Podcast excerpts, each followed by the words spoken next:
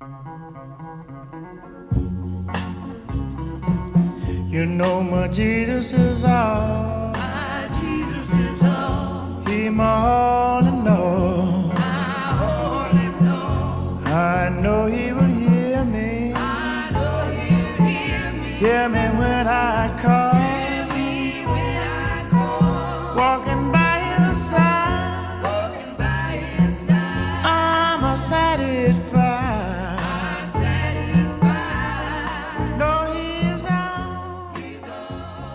Welcome to Sanctified in Truth with Michael York, ministry of the Fairview Baptist Church in Ashland, Kentucky.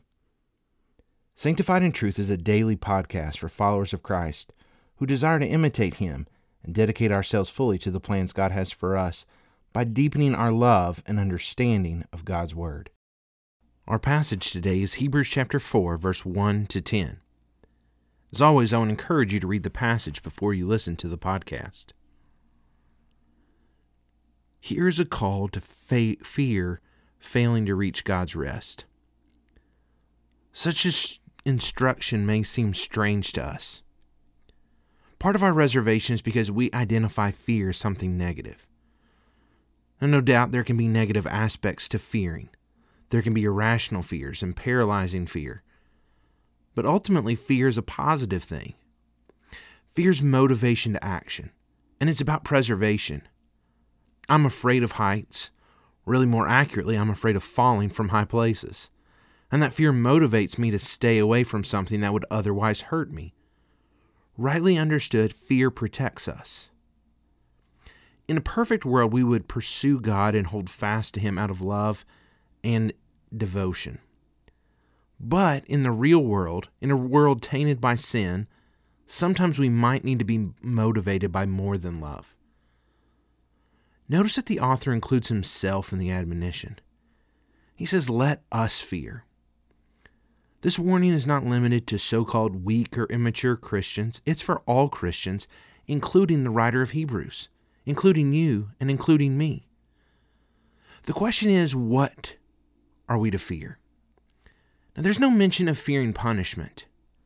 There's no warning of hell. Certainly, these are real things and realities to be feared. The Bible clearly teaches that those who do not recognize Christ as their Lord and Savior will spend an eternity separated from Him in, in hell. But this is not the fear that is to motivate us. What motivates us to hold fast is not the fear of punishment for drifting away, it's failure to enjoy fellowship with God. The idea of rest is being in the place God has prepared for His people with Him. When God created the world in Eden, He worked for six days and then He rested. God did not rest because He was tired or exhausted. He rested because He was done. The work was complete. And man was created to enjoy that rest with God. But they forfeited rest because of sin.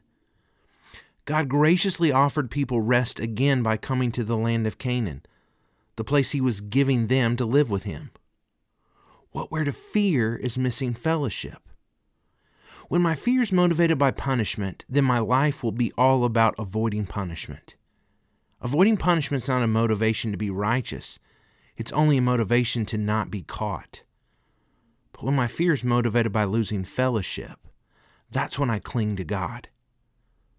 The greatest fear for any professing Christian is that we would ever rob ourselves of any level of intimacy and fellowship with God. When we fear this, we must consider Jesus, trust in God, and hold fast in obedience lest we drift away. As we seek to think through the meaning, implications, and applications of this passage, we want to ask ourselves our three basic questions. First, what does this passage tell me about God? The writer speaks at length about God's rest and connects it to the Sabbath day. Now, the Sabbath was not just about resting from works.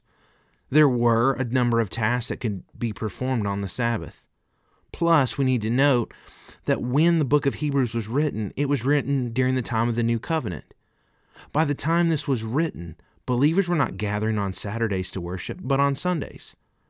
So the writer is inviting a group of people who did not celebrate the Sabbath to enter into God's Sabbath rest.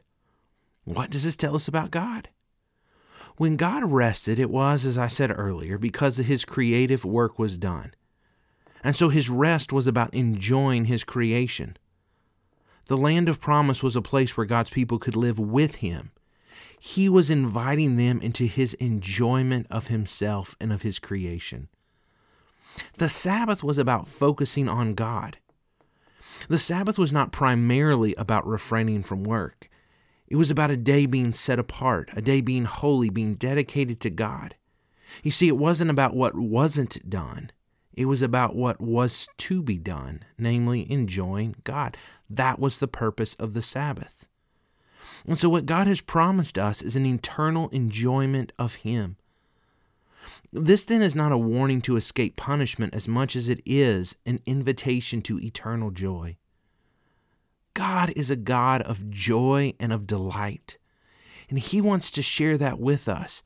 But we need to remember that true and lasting joy are only possible through Him and on His terms. The second question we want to ask is what does this passage reveal to me about myself and about humanity in general? There's a chilling warning that's inserted subtly into this text. We can receive the good news and fail to heed it. People must never mistake knowing the content of the good news of Christ with holding fast to the good news of Christ. The test of reality is not being able to recite truth, not being able to know truth, but living a life built on that truth. The third question we want to ask is what does this passage call me to do? To enjoy God's rest, we only have to do one thing we have to rest from our works. Now, this doesn't mean we stop trying to do good works. It doesn't mean we stop trying to do the right thing. It doesn't mean letting go and letting God. It means that we stop trying to create life for ourselves. It means that we rest from trying to earn God's favor to create significance and meaning in our lives. It means we rest from trying to rule over our life. Essentially, what it means is no longer do we put ourselves at the center of life. We've rested from that, and we've entered into God's rest so that forever we can enjoy Him.